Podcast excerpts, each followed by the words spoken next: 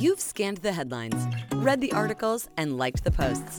Now listen to the experts themselves in the Future of Work podcast, presented by allwork.space.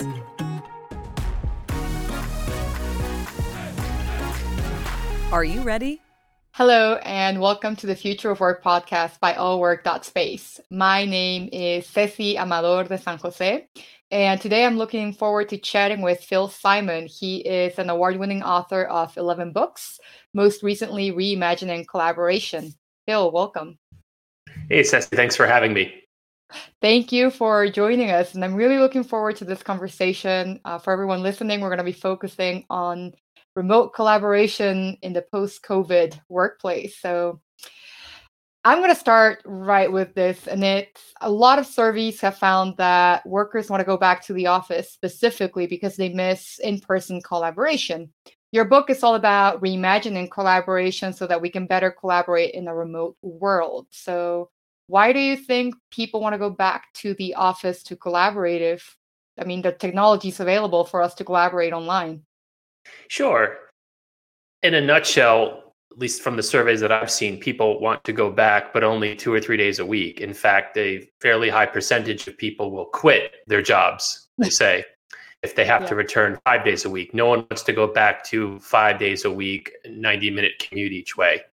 Uh, getting to your question, even though the collaboration tools that are described in the book, you know, Slack, Zoom, Microsoft Teams as hubs, and then I'm sure we'll talk about the spokes later on, are, are certainly more advanced than they were even five years ago, um, there still are things that I would argue are better suited for an in-person type of arrangement. And we see this with some companies saying that they're going to be retiring the term office and be building satellite centers, right, in which people will collaborate. They'll specifically go there to brainstorm or for a performance review or for you know, employee orientation um, those are the types of things that don't necessarily lend themselves, if possible, to a strictly digital world. Ditto for things like collisions. I mean, there are apps like Donut. I don't know if you've ever heard of that one. No. That you can install in Slack or I think it's in Teams as well. It's tough to keep track. There's so many tools that effectively simulate a random collision. So if you work in finance and I work in marketing, right, we might run into each other in the elevator in the real world but maybe not so much on one of these collaboration hubs. But those tools are, are better than nothing, and they've come a long way, but they can't necessarily replicate the experience of running into someone in the hallway or seeing someone wearing a shirt and all of a sudden you make a connection.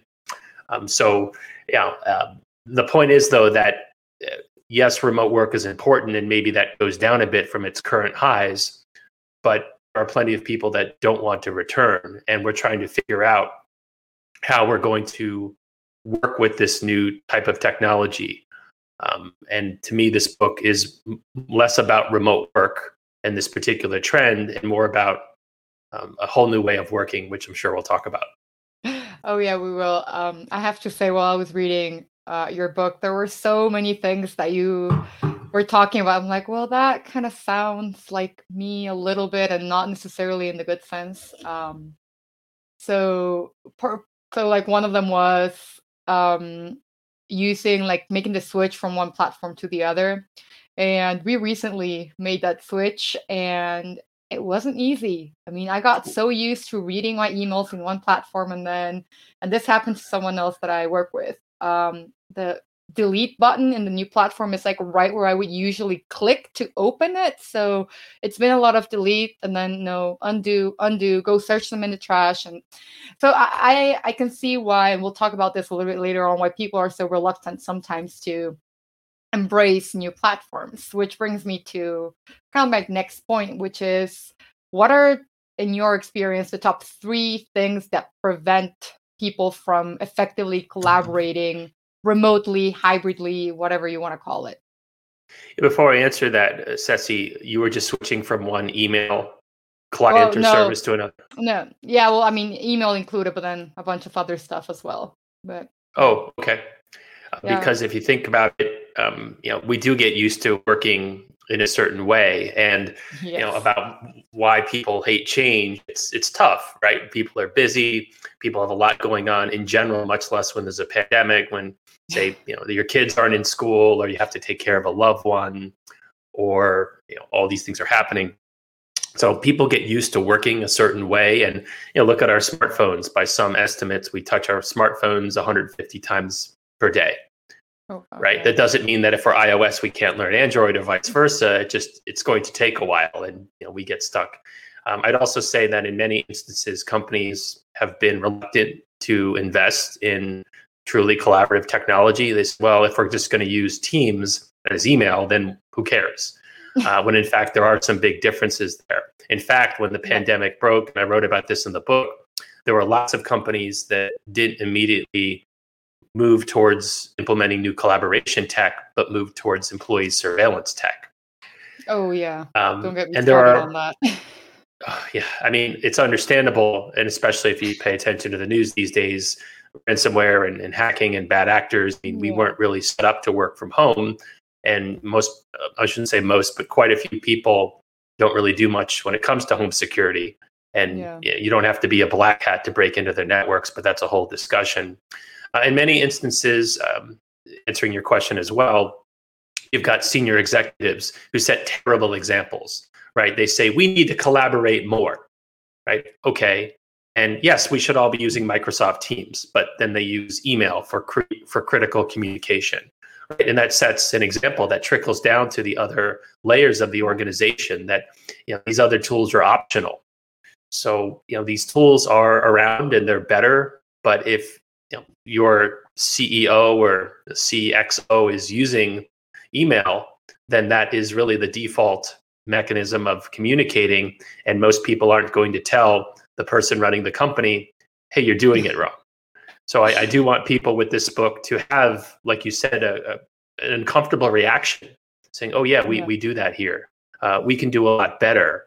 And I'm I'm hopeful that this book will force people to think about the way that they're working, and also legacy business processes. There are lots of examples in the book about how people created a business process 20 years ago. And even though the technology has drastically changed, the way that they do something, you know, whether it's payroll or publishing content, hasn't remained the same. So by definition, you are trying to implement a new tool, but it's not as far reaching or powerful as it could be. And there's a chapter in the book about business process that I really hope people will read and say, hmm, it's been 15 years. Is there a way for us to maybe uh, do this in a better, more efficient, more automated way, one that's got fewer choke points, one that's got less of a chance for error. So, uh, this is a very holistic book, and I'm hoping that people will read it and you know, really think about what they're doing and and hopefully ask some key questions.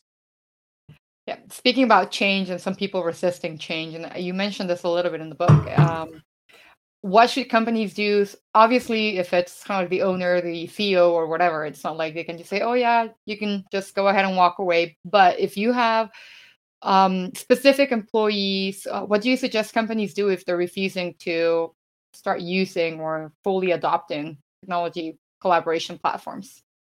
Yeah, I've been wrestling, Ceci, with aversion to change for 20 years um, in different capacities. So I've seen this movie many times before.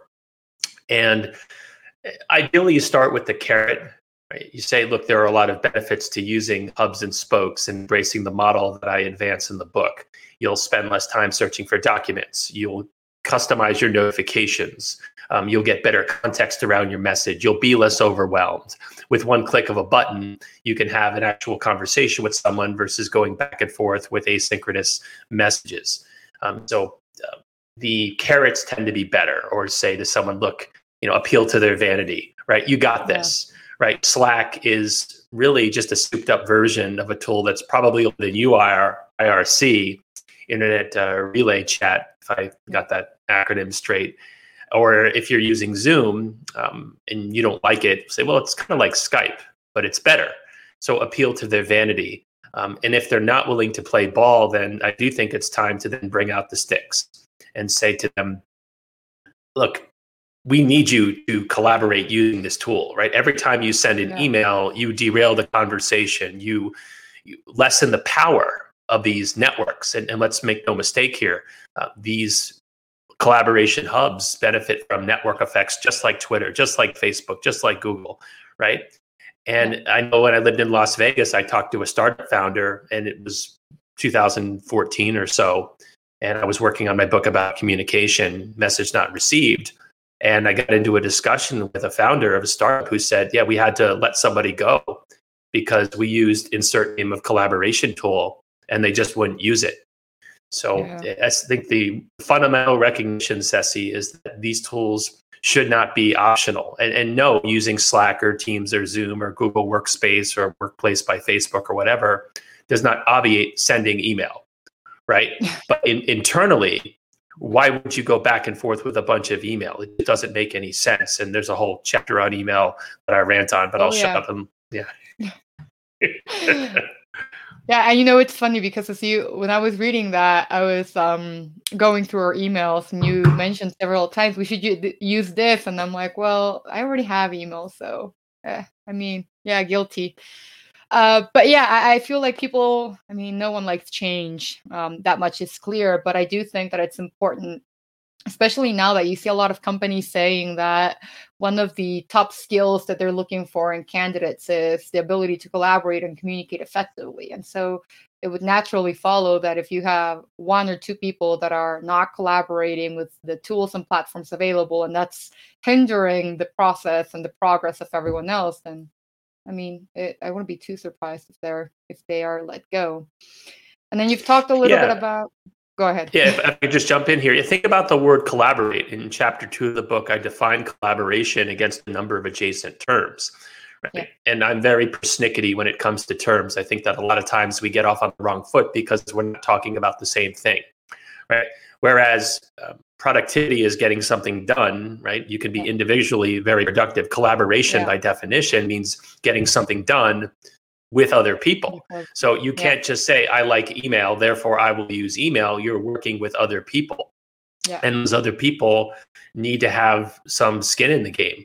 So yeah. it, it gets tricky because in the past, there are a couple examples towards the back half of the book in which I explain some of the own some of my own challenges I've had communicating with people over the years or collaborating with people.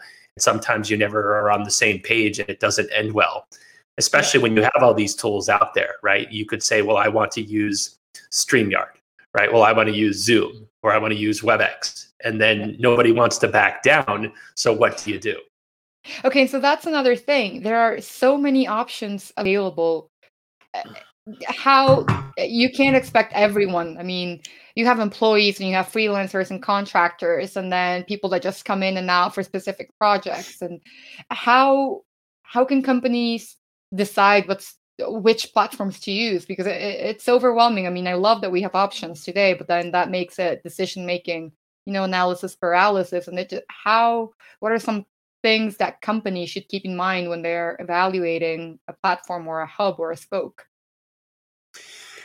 Lots of things, but to your point, before I answer the question, decision fatigue is a real thing. Now, uh, there's no coincidence that I think about two weeks ago, Netflix introduced Play It Now, which if, which effectively was their attempt to eliminate that.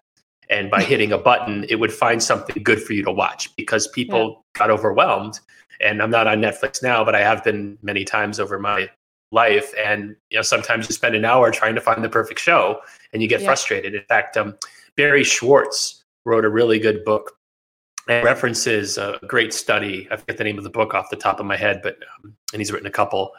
But how in a famous experiment at a mall maybe 20 years ago, I think it was in the United States, they put out I think it was 20 different types of jam, and they said to people, "Please um, try the jam and buy whatever one you liked." And it was something like 10% of people bought jam, but then they reduced that to about I think it was six do you know what percentage of people wind up buying? It was something like 40 or 50, if memory oh, serves me correct. Because people didn't want to make the wrong choice. If you minimize the number of choices, then they felt better and more confident about their decision. Now, against that backdrop, let me answer your question. There are lots of factors, but here's one. Many people use Microsoft Office 365 or Office 365. They keep rebranding it. And as part of that suite of tools, Microsoft includes Teams. And if your company doesn't want to pay for Slack, and it's understandable, um, there is a free version, but some companies don't want to write that check, um, then your decision's made for you. In some instances, yeah. you already are using a hub, but you don't know it.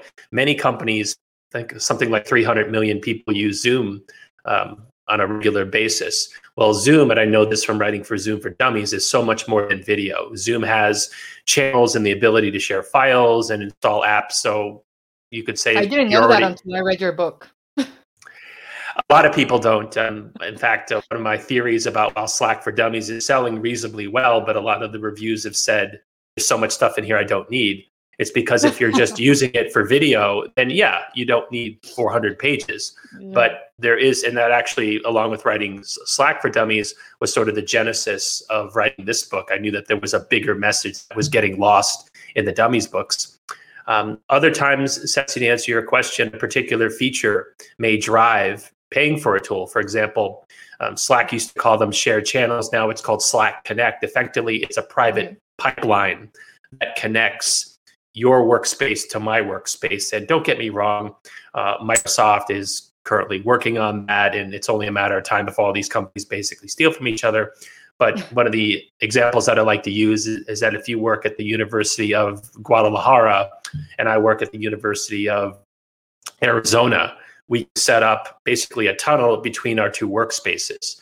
Um, but but you're right. There is a lot of fatigue, and again, people don't know the power of these tools. Let's say that you're applying for a job at my company. I don't have to do it over email. I can invite you as a guest in Teams, in Zoom, in Slack, and that's how we can communicate.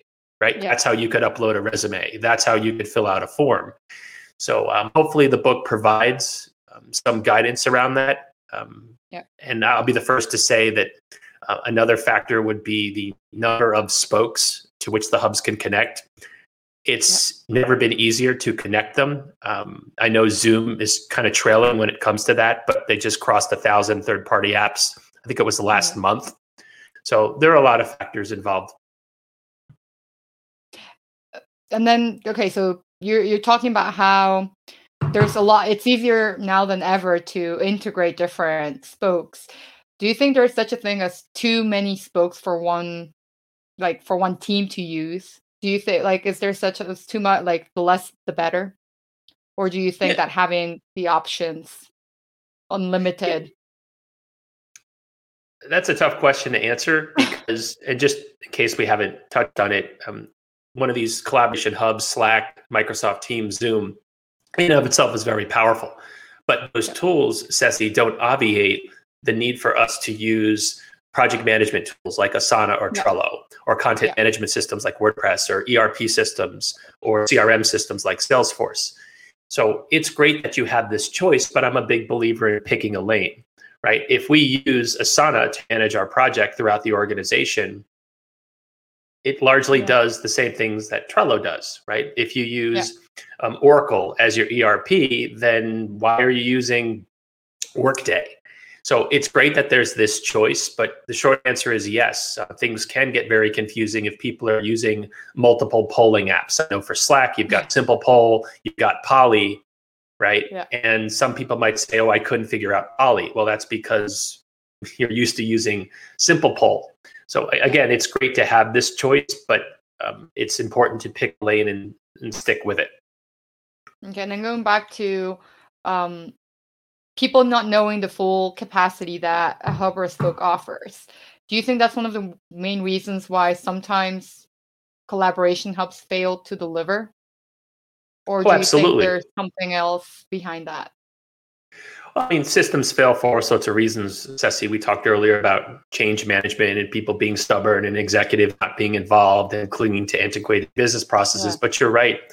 Um, you know, people often conflate email with Microsoft Teams. And yes, you can send text messages in Microsoft Teams and attachments. But um, to borrow a joke that I like from the comedian Gary Gulman, that's kind of like saying that my phone uh, lets me make phone calls. That is absolutely true.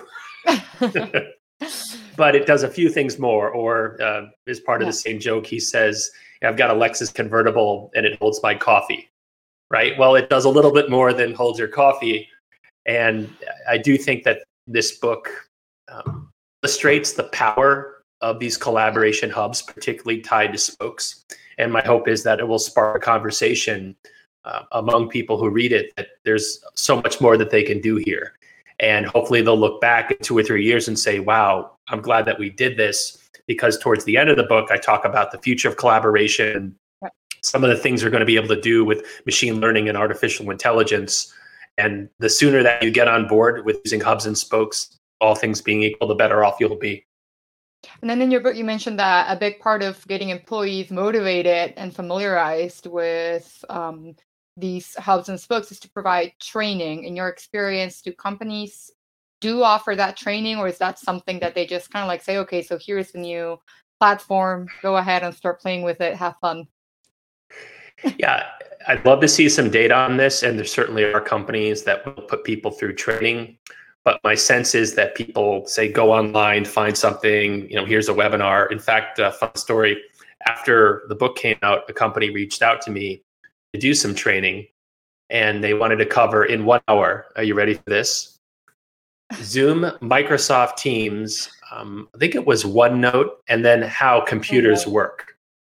All Okay. four of those things in an hour, right? And then Yeah. when I said that's not really feasible, unless you really wanted to talk super fast, um, I said, you know, that's just not going to work. And then the response came back from the executive, oh, we'll just let them do it on their own, or we'll buy a few copies of his book. This was a healthcare organization. If you think that a bunch of nurses in a pandemic working 12 hours a day are then going to come home and read my book and process it, Yeah, no. um, I, I don't think you're you're you're a sane individual. So uh, unfortunately, I think people do put the onus on employees to pick this up, and as a result, they get some of the same reactions that I got from you earlier. Oh, I didn't know that Zoom could do this, and a lot of people said that, or a lot of people say that about Slack or Teams. So hopefully, again, this book will make them ask questions about the true power of these tools, and hopefully use more of them because right now it's really just the tip of the iceberg. And then moving on to a different subject. In the book, you talk about the importance of trust for effective collaboration. And a lot of people that are collaborating remotely are people that are, well, in some cases, a lot of teams, a lot of companies are fully embracing remote work, allowing people to work from anywhere. And that will increase the number of people that are working together from different countries, for di- from different cultures. So, how do you build trust? What are some sugge- suggestions that you might have um, to help employees build trust with each other if you want to account for cultural differences and how you build trust and time zone differences? It just, I feel like it just complicates matters a whole lot. Absolutely. There's a sidebar in the book from a friend of mine, Jason Horowitz, who's done a lot of traveling and software development with different teams. In fact, there in the, in the sidebar in the book, he mentioned how there was there were coders in Belarus trying to work with a company based in Manhattan, and the company in Manhattan would frequently call for meetings at noon, which was something like 5 a.m. in Belarus time, Wow. which you know most people aren't awake, much less cogent. No. Um, I mean, I tried to write a holistic book, and I'm no expert on on organizational trust, but hopefully, people will get to know themselves and others a little bit better using these tools. Because again, you would never send an email with an emoji. You would never send an email with animated GIF or GIF, depending on how you want to pronounce it. But in Slack or Teams or Zoom, that's very easy to do. And in fact, because it's a little less formal, right? Imagine if um, you say something and I find it amusing and I put in an animated GIF of, I don't know, uh, Schitt's Creek or uh, Taken the movie or something. You go, oh, I didn't know you liked that movie. Um, again, that's might seem like a silly example, but you know, there are ways I think to make things less formal using these Yeah. hubs. And if things are less formal, then we're going to be friendly. If we're going to be friendly, hopefully we trust each other. You know, that's funny because um, a few years back, um, I was asked to please use emojis and gifs and stuff like that in my instant messages because people were complaining that I was too short and curt. And I'm like, well, I mean, I'm just saying yes, no, okay. Like, so now girl that's yes, smiley face, happy face. Uh, I mean, it's funny that you mentioned that because I remember giving a talk back when people gave talks in Austin, Texas in 2015, and someone asked me the question about using emojis.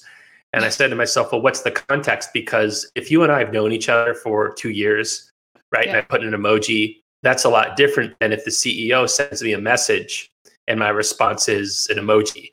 For first impressions, right, I might always be emoji person. Um, but as I researched Slack for Dummies, I realized that emojis were actually really useful, especially ones with a particular meaning, like, say, looking into it with the eyes. I love that because imagine sending a message with, I'm looking into it, versus if you post it in a channel and you see four people with the eyes that they're looking into it. So you you know that, right? You don't have to send someone a message. So I've actually done a 180 on emojis. And yes, there's a time and a place but I think they can be in the right context very valuable. And of course, all of these hubs and spokes support them. Okay. And then, so this is like a direct quote from your book. It says that reimagining collaboration requires more than just using new tools, it also requires adopting a new mindset. And this reminded me. Smart. I want to buy that book. and this reminded me of a conversation I had with Tony Saldanha a few years back. Um, he does a lot of digital transformation talks and talks a lot about future of work. And he says that one of the main reasons why digital transformation efforts fail within companies is company culture. And eh, so, what are some tips that you can give to companies and to employees so that they encourage and they nurture a company culture that creates an open mindset that encourages people to explore new stuff oh gosh well i'd start off by hiring well and that's okay. easier to do when you're a startup or a small company in fact um, in the book i describe three different types of fields you've got greenfield right so nothing's okay. ever grown there before it's fairly yeah. easy all things considered. Hire well, you know, build technology uh, and collaboration into the culture. And then you've got a brownfield, right? So you might have um, a larger company that's tried some things before, but you know has struggled as, as a lot of companies do. And then you have a black field, a company that's just totally dysfunctional. Basically, nothing will grow there. Uh, avoid being a black field if at all possible. But you know, hiring well, um, you know, I again, you can do things like that through Slack, through Teams. If someone says, "Oh, I'm super collaborative," okay, great. We're going to do this hiring process over Zoom or Teams, and we're going to make you a guest, so no email. And the person says, "Oh, no, I only use email." Well, there you go, right? Well, you still might hire that person, but you that you that person has effectively shown you a particularly valuable piece of data. Um, because if you ask the person that question, "Are you collaborative?" What are you supposed to say? So, um, you know, and then, uh, I mean, hiring isn't the only thing, but uh, in the book, I mentioned things like performance reviews, right? Performance management. Companies will say collaboration is really important. But then, really, if you're collaborative, but you only sell $100,000 worth of widgets, you're probably going to get rated lower than if you're not collaborative or, you know, you're a jerk, but you sell a million dollars worth of widgets. So, um, again, this is a holistic book. In my own career, I know sometimes people have called me out not being collaborative uh, because when you said you had to be curt on some messages, that resonated with me because a couple times on projects we were way behind schedule, way over budget, and people said, "You're so direct, folks." And I said, I, "I understand that, but we don't have time." Right? We were yeah. supposed to be live on the system six months ago. So um, you know, hopefully the organization looks at performance management and views collaboration not just as nice to have, but as essential. And Netflix is a great example of this. Reed Hastings famously said, "We don't hire um, ta- or talented jerks." Right. So if someone is really talented in whatever capacity, but just isn't collaborative, you have to ask yourself: Is that person really worth having? Especially to your point with remote work, the labor pool is so much bigger. Yeah. Right if you're comfortable with remote work, you're not limited to the people who are in your 50 mile radius. You might find someone who lives at the other side of the country and say, you know, we're just going to pay that person once a month to fly out here or once a quarter. Yeah. So we're running out of time a little bit. So to close off our conversation, where do you see the future of collaboration going in the post-COVID workplace as more people start going back to the office, even if in a limited basis? Where do you see the use of these hubs and spokes going? They're only going to increase since the book has come out. Microsoft has announced Project Viva, which is basically their name for what I'll call hubs and spokes. Salesforce announced plans to acquire, I think it was in early December of last year, um, Slack for $28 billion. They're not going to do that if they don't believe in the future of hubs. Yeah. Zoom announced, I mentioned that they had crossed, I think it was a thousand apps. Citrix bought Wrike, the project management tool, for $2 billion, which is a phenomenal amount. Uh, brass tacks, Ceci, hubs and spokes aren't going anywhere. They're only going to be more powerful. And the advice I give to my, my clients and when I talk to people, yep, this is going to happen whether you like it or not. And the sooner that you embrace it, the better off you'll be. Perfect. So thank you so much, Phil, for joining us today. Uh, if people want to look you up and find out more about you and your books, where can they find you? PhilSimon.com. Perfect. So thank you again so much for chatting with us, and thank you everyone for tuning in to the Future of Work podcast by allwork.space. If it's impacting the future of work, it's in the Future of Work podcast by allwork.space. Are you ready?